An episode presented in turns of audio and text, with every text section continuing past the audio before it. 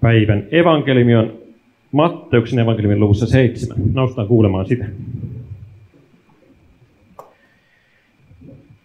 Jeesus sanoi opetuslapsilleen, varokaa vääriä profeettoja. He tulevat luoksenne lampaiden vaatteissa, mutta sisältä he ovat raatelevia susia. Hedelmistä te heidät tunnette. Eihän orjatappuroista koota rypäleitä, eikä ohdakkeista viikunoita. Hyvä puu tekee hyviä hedelmiä, huono puu kelvottomia hedelmiä. Ei hyvä puu voi tehdä kelvottomia, eikä huono puu tee hyviä hedelmiä. Jokainen puu, joka ei tee hyvää hedelmää, kaadetaan ja heitetään tuleen. Hedelmistä te siis tunnette heidät. Ei jokainen, joka sanoo minulle, Herra, Herra, pääse taivasten valtakuntaan. Sinne pääsee se, joka tekee taivaallisen isäni tahdon. Monet sanovat minulle sinä päivänä, Herra, Herra, sinun nimessäsi me profetoimme, sinun nimessäsi me karkotimme pahoja henkiä, ja sinun nimessäsi teimme monia voimatekoja.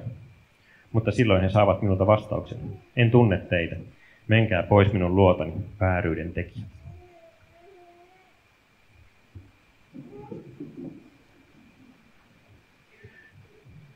Tämän sunnuntain evankeliumi ilosanoma ei tunnu kovin iloiselta, vaan ennemminkin suurelta, punareunaiselta, keltaiselta varoituskolmiolta, jossa on suuri huutomerkki ja alla teksti vääriä profeettoja.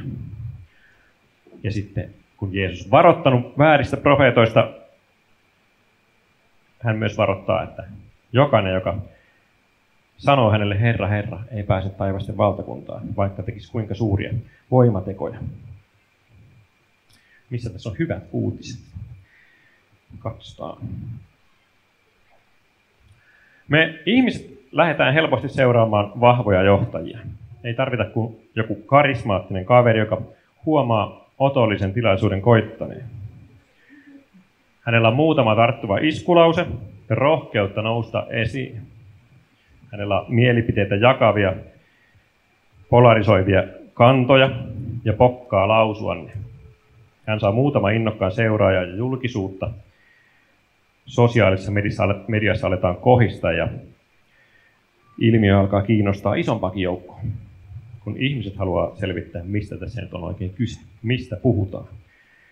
Suosion seurauksena hän saa lisää julkisuutta, suuremman valokeilan ja enemmän huomiota ja sitten myös enemmän seuraajia. Sitten hän saattaa vaikkapa julistaa joku tietyn alueen itsenäiseksi valtioksi, kruunata itsensä, itsensä sen kuninkaaksi ja kohta sävelletään kansallislauluja ja lyödään ritareita. Sivusta seuraavat eivät voi kuin pyörittää päätään ihmeessä ja todeta, että aika moista. Tämä oli kepeä esimerkki tällä leirillä tapahtuneesta kummallista ilmiöstä, kun meidän kesätyöntekijä Otto on opetuslapsineen kerännyt itselleen seuraajia omaan valtionsa Ottolandiaan. Se on hauska juttu, mutta kaikessa huumorissa parasta on se, että siinä on totuuden siemen. Niin tässäkin. Me lähdetään helposti seuraamaan eksytyksiä, minkä huomaa kyllä vaikkapa uutisia ja sosiaalista mediaa selaamalla. Otonkin tarinassa on aika paljon samaa joihinkin lehdistä ja, lehdistä ja televisio-uutista tuttuihin, tuttujen juttujen kanssa. Eikö totta? Eksytyksissä ei tarvitse olla edes kovin paljon perää. Niiden ei tarvitse olla kovin uskottavia. Faktojen ei tarvitse olla ollenkaan kunnossa. Ja silti ihmiset lankeaa niihin. Seuraajia voi saada mitä pölhöimmillä jutuilla, niin maallisissa kuin hengellisissäkin asioissa. Ja siksi Jeesus varoittaa meitä. Varokaa vääriä profeettoja. Vaikeus väärissä profeetoissa on siinä, että he eivät esiinny väärinä profeettoina. Harva tulee sanomaan, että kuuntele, kun puhun potaskaa, lähde rohkeasti mukaan eksytykseen, tee elämäsi valinta. Väärät profeetat tulee niin kuin sudet lampaiden vaatteissa, niin kuin Jeesus sanoo. He esiintyy totuuden sanansaattajina, sellaisina johtajina, joilla on oikea tieto. Ja siksi Jeesus kehottaa meitä olemaan valppaina. Hän sanoi, että väärät profeetat tunnetaan heidän hedelmistä. Hedelmistä että heidät tunnette. Eihän orjan tappuroista koota rypäleitä eikä ohdakkeista viikunoita. Hyvä puu tekee hyviä hedelmiä, huono puu kelvottomia hedelmiä. Ei hyvä puu voi tehdä kelvottomia, eikä huono puu hyviä hedelmiä. Pitää siis katsoa, että mitä ihminen tekee, mitä hän tuottaa, eikä ainoastaan sitä, mitä hän puhuu. Tämän päivän aiheena kirkkovuodessa on totuus ja harha. Kristitty joutuu elämässään kamppailemaan erottaakseen totuuden valheesta ja oikean väärästä. Jumalan tunteminen ja hänen tahtonsa kyseleminen ohjaavat häntä totuuteen. Kyse on siis totuudesta. On olemassa semmoisia aiheita ja semmoisia kysymyksiä, joihin ei ole oikeaa vastausta. Mielipidekysymyksiä.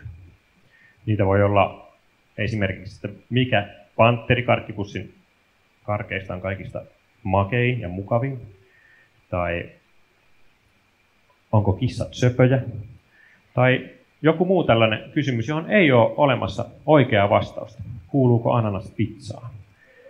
Näistä asioista voidaan väitellä vaikka maailman tappiin asti ilman, että kukaan tulee sanomaan, että tässä on totuus. Sitten on olemassa sellaisia kysymyksiä, jossa on kysymys oikeasta ja väärästä, totuudesta ja valheesta. On oikea vastaus ja on väärä vastaus.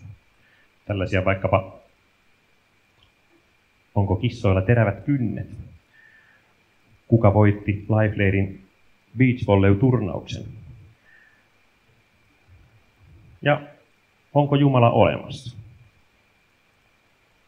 Jumalassa on kyse totuudesta. Sanohan Jeesuskin, että hän on tie, ja elämä. Jumala ei ole mielipidekysymys, joka olisi totta jollekin ja toiselle taas ei. Olemassa sulle, mutta ei mulle. Hän joko on kaikille tai ei kenellekään. Jumala on myös sillä tavalla, Jumalassa on myös sillä tavalla kyse totuudesta, että hän on samanlainen meille kaikille. Hän ei ole tällainen yhdelle ja toisenlainen toiselle. Vaikka ihmiset uskoisivat eri tavalla, niin Jumala ei silti muutu, vaan hän on sama ja samanlainen. Kristityn tehtävä on tutkia kaikkea, mitä me kuullaan raamatun valossa, koetella kaikkia, pitää se, mikä on hyvää ja oikeaa ja totta. Taivasten valtakunnalla on rajat, eivätkä kaikki Jumalan suulla puhu, puhu Jumalan tahdon mukaisesti. Tämä on tärkeää ymmärtää ja opetella erottamaan totuusvalheista. Jeesus varoittaa vääristä profeetoista ja eksyttäjistä. Usein suurin ja tehokkain eksyttäjä, tai ainakin läheisin, löytyy yllättävän läheltä. Hän käyttää samanlaisia vaatteita kuin minä, kulkee samoissa kengissä kuin minä, asuu samassa asunnossa kuin minä ja harjaa hampaita samaan aikaan kuin minä. Tämä on mun omalle kohdalleni. Se olen minä. Sä voit miettiä, että kuka käyttää sun kanssa samoja kenkiä ja kuka käyttää sun vaatteita ja kuka harjaa hampaita sun kanssa samaan aikaan. Ja oisko siinä sulle semmoinen vaarallinenkin eksyttäjä. Meidän sydämessä on käynnissä semmoinen, tai meidän sydämessä on semmoinen jatkuvasti käynnissä oleva epäjumalan tehdas. Me ollaan syntisiä ja langenneita ja erossa Jumalasta, niin että meidän syntinen turmetun sydän pyrkii vääristämään sitä kuvaa Jumalasta, mikä meillä on. Jos me ei jatkuvasti olla turvallisen luotettavan opetuksen äärellä, lueta raamattua ja anneta Jumalan sana tehdä työtä meidän sydämessä, uudistaa meitä, niin meidän ku- kuva Jumalasta menee vinoon. Meille voi tulla sellaisia erilaisia vääriä kuvitelmia tai harha ää, tai vääriä ajatuksia Jumalasta. Meidän kuva Jumalasta vääristyy. Meille voi tulla sellainen ajatus, että Jumala rakastaa vain hyviä ihmisiä vaikka että taivaaseen pääsee vain kelvolliset ihmiset. Nämä on molemmat semmoisia aika yleisiä ajatuksia Jumalasta, yleisiä, hiukan vääristyneitä kuvia, mitä meillä kristityilläkin on. Että mun täytyisi olla hiukan parempi, niin Jumala rakastaisi mua. Moni meistä ajattelee sillä tavalla huomaamatta ja luonnostaan.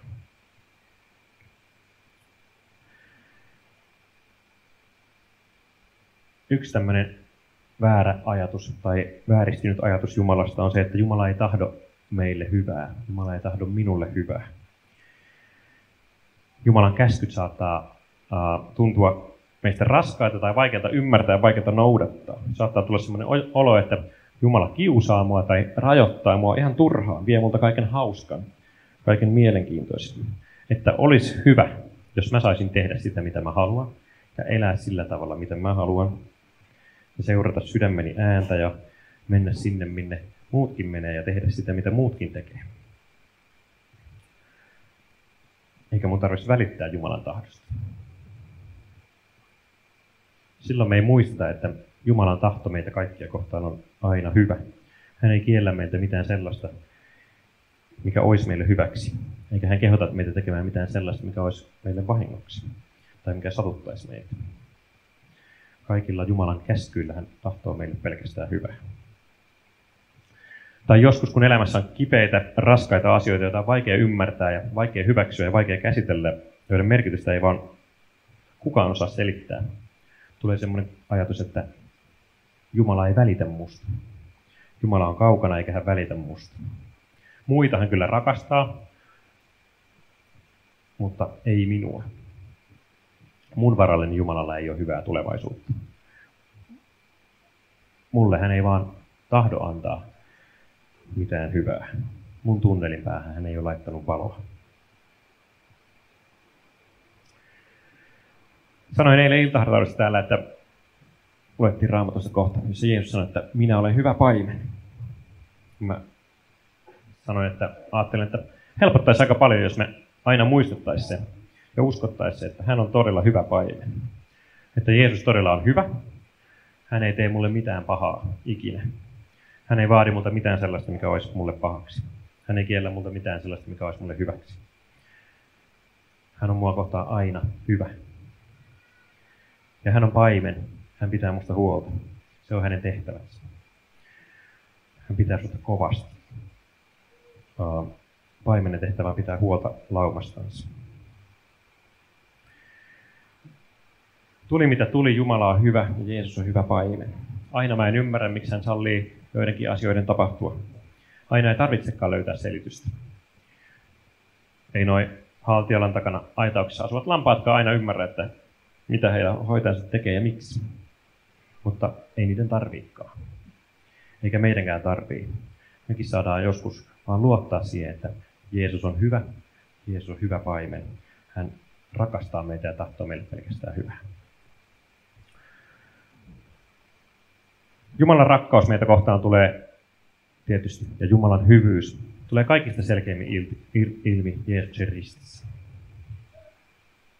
Siinä Jumala ilmoittaa hyvyytensä, osoittaa sen, kun hän syntiset ottaa omakseen, ostaa itselleen ja maksaa meidän kaikkien velkamme. Kun hän tekee meille jotakin sellaista, mitä, mihin me itse ei pystytä, ja kuolee meidän puolesta ja avaa meille taivaan.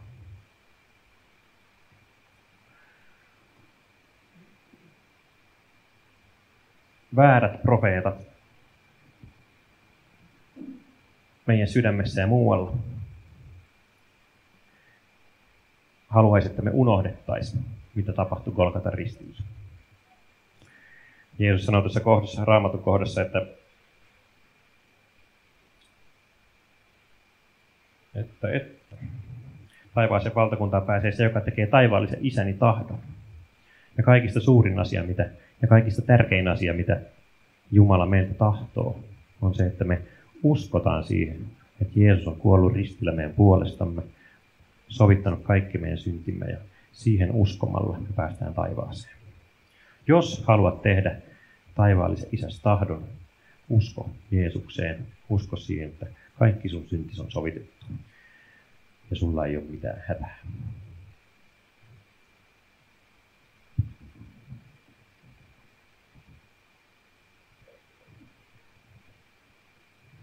Noustaan tunnustamaan uskomme tähän hyvään Jumalaan, kolmiyhteiseen Jumalaan, apostolisen uskon tunnustuksen sanoihin.